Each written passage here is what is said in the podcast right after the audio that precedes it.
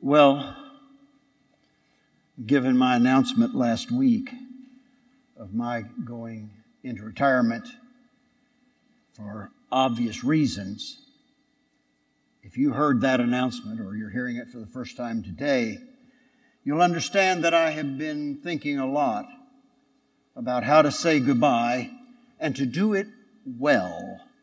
You know, sometimes people just say, bye. Eh, I think it needs a little more than that.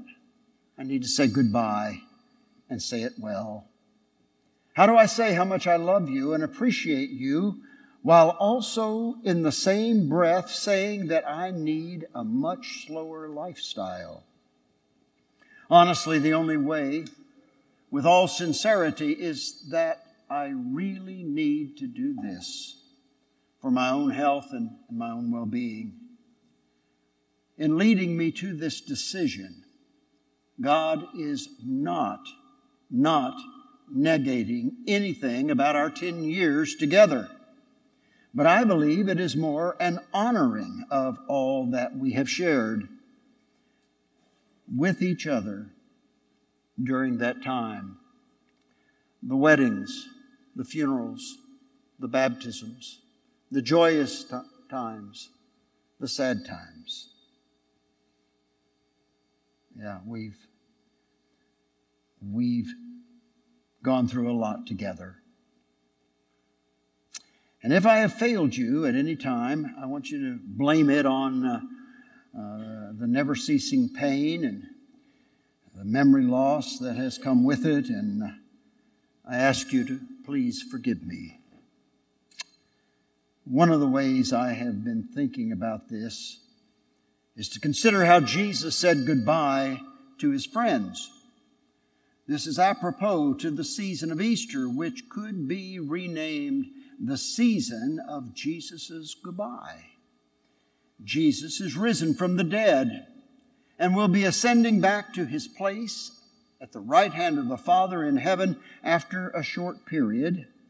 And in our liturgical calendar, this season is the season of Easter. We take 40 days to observe the process of Jesus moving from the way the disciples knew him in his earthly ministry to a new period of the proliferation of the good news of the resurrection and grace by his disciples, empowered by the Holy Spirit. If it took Jesus 40 days to say goodbye, it makes sense that we at least ought to give it a couple of weeks, huh? I began the announcement last week with gratitude. Gratitude to Father Mario, to all of you, and your patience with me. And I need to also remember to say thank you to Cardinal DiNardo for allowing me to serve in the Archdiocese. There's a whole list of people that I ought to name, but I can't do it today. But I got to start with a few names, and one of those is Fred Clay.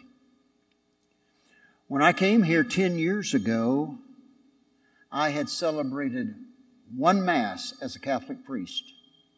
And that was from the order that is used by our ordinariate.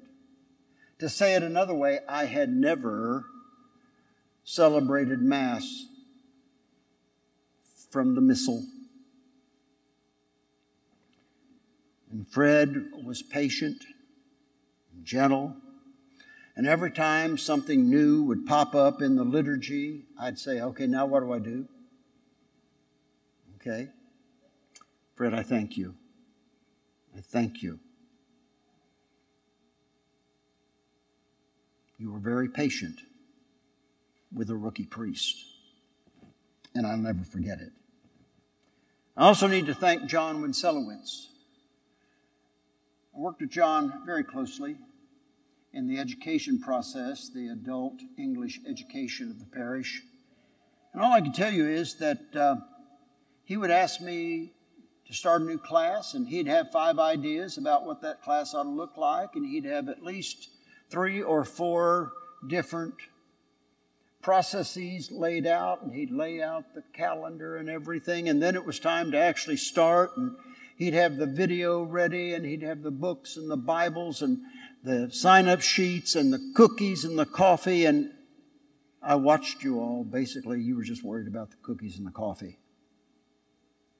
But that's okay. John consistently, whether we were doing it face to face, in person classes, or whether we were doing it by Zoom, he always worked diligently to make me look good, and I appreciate that so very, very much. John worked well behind the scenes. And then just one other person I want to mention, and that's Ann Bennett. When Fred was no longer in the employ of this church, uh, Father Mario assigned Ann to be the sacristan, and she has done yeoman's job. She didn't have 30 some years of uh, Catholic priest experience to draw from, so there were a few little gaps from time to time, but for the most part, Ann was very diligent in having everything prepared for me as I came in to do the liturgies day in and day out, week in and week out. And I thank her so very much. I'm grateful to God for this period of growth and faith that together we have shared. You have been a blessing to me and to my family. And I am so very grateful for all of you who have reached out to me this last week and, and shared that my priesthood and my ministry with you has blessed you as well. I told folks a number of times, I'm not dying, folks. Okay? Well, we all are dying, okay? Step by step, yeah, eventually. If I step out in front of a bus, uh, a little more quickly. But I'm not dying, I'm just retiring. And as I told Father Mario, let's give Father Steve 90 days to get settled in here. And then you know, put me back on the list of priests to call when the need arises. You know, it's, it's basically a website called Hertz Rent a Priest. Um, it's all good. It's all good, but not, not in the first 90 days. Let Father Steve get settled. Uh, and then I said, after that, put me back on the Rolodex. Now, if you're young, you have no clue what a Rolodex is. You need to seek out somebody that's got a little bit of gray hair here or here, here, um, and ask them, what was he talking about? They were really kind of cool in those days. But uh, yeah, ask somebody about a Rolodex. I know how hard goodbyes are. Yet goodbyes are a celebration of all the things that we have been through together. But there's two things that I, I pray that you will remember from these 10 years that I love you and that God loves you.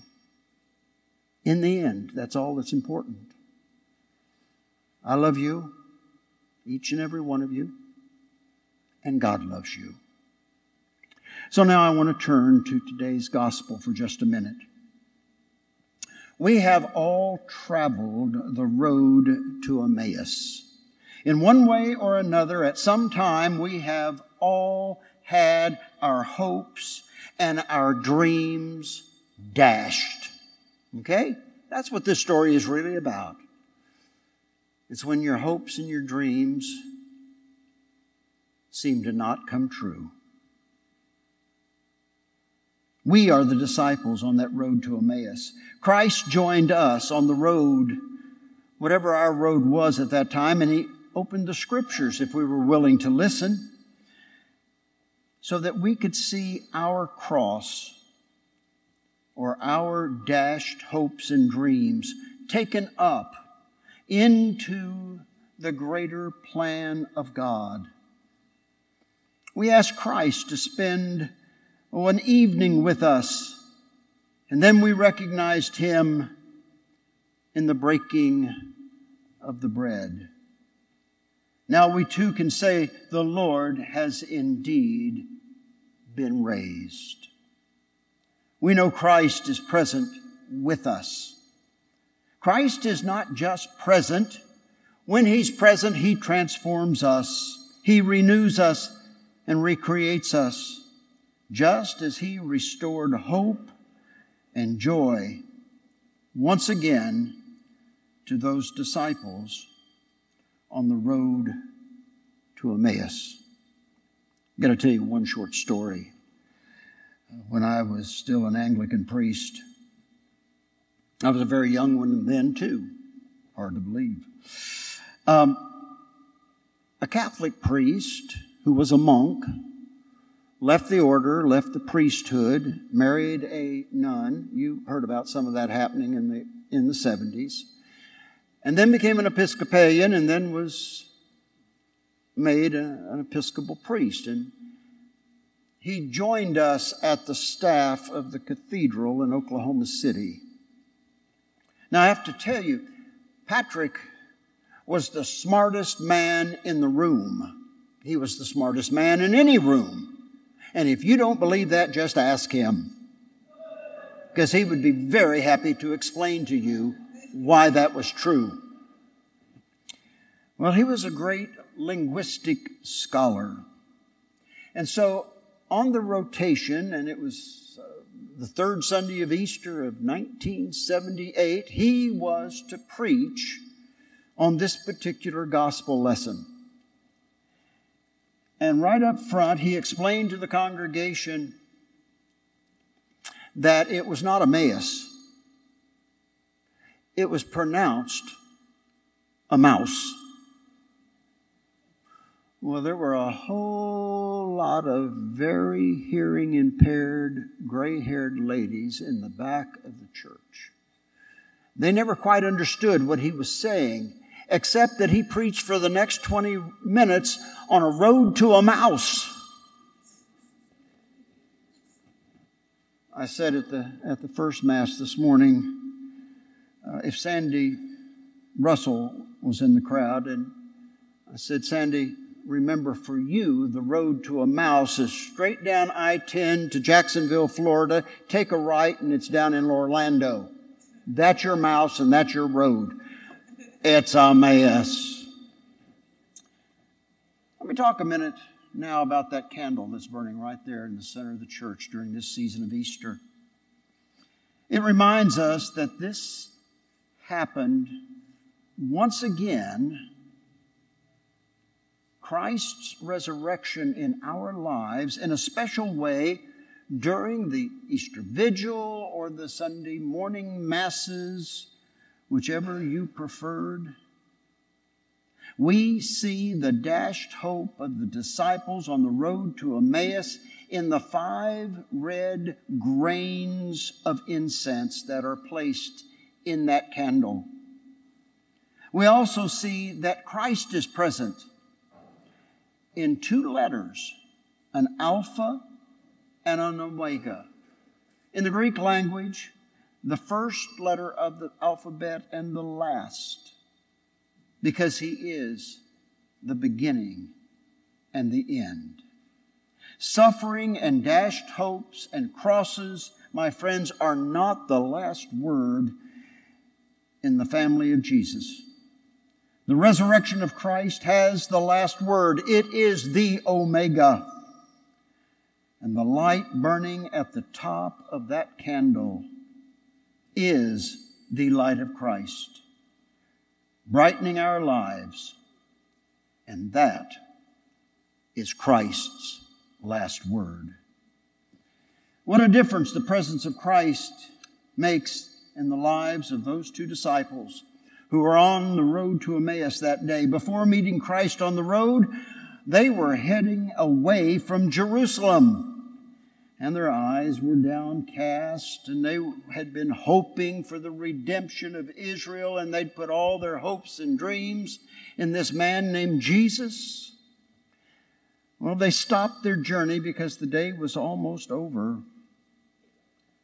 But after meeting Christ, they did something very strange. They jumped up and returned to where they had come from. They went straight back to Jerusalem. Eyes no longer downcast, but open, looking up.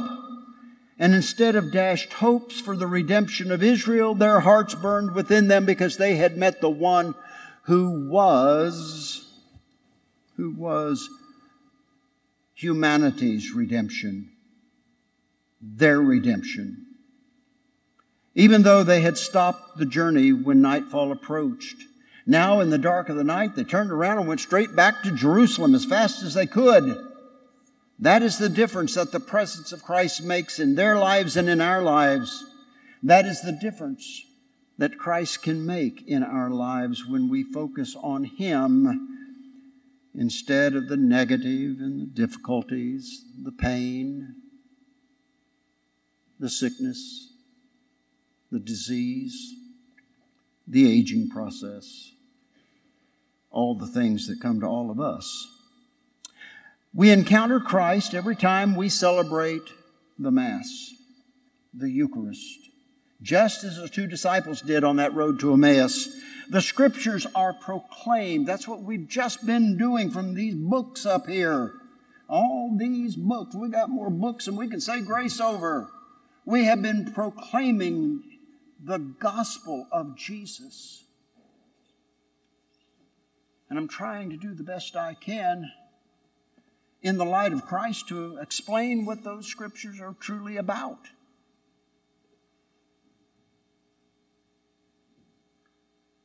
prayerfully and hopefully our eyes are opened to a new way of looking at reality through the Word of God. We recognize Christ in the breaking of bread, the real presence of Christ in the Eucharist.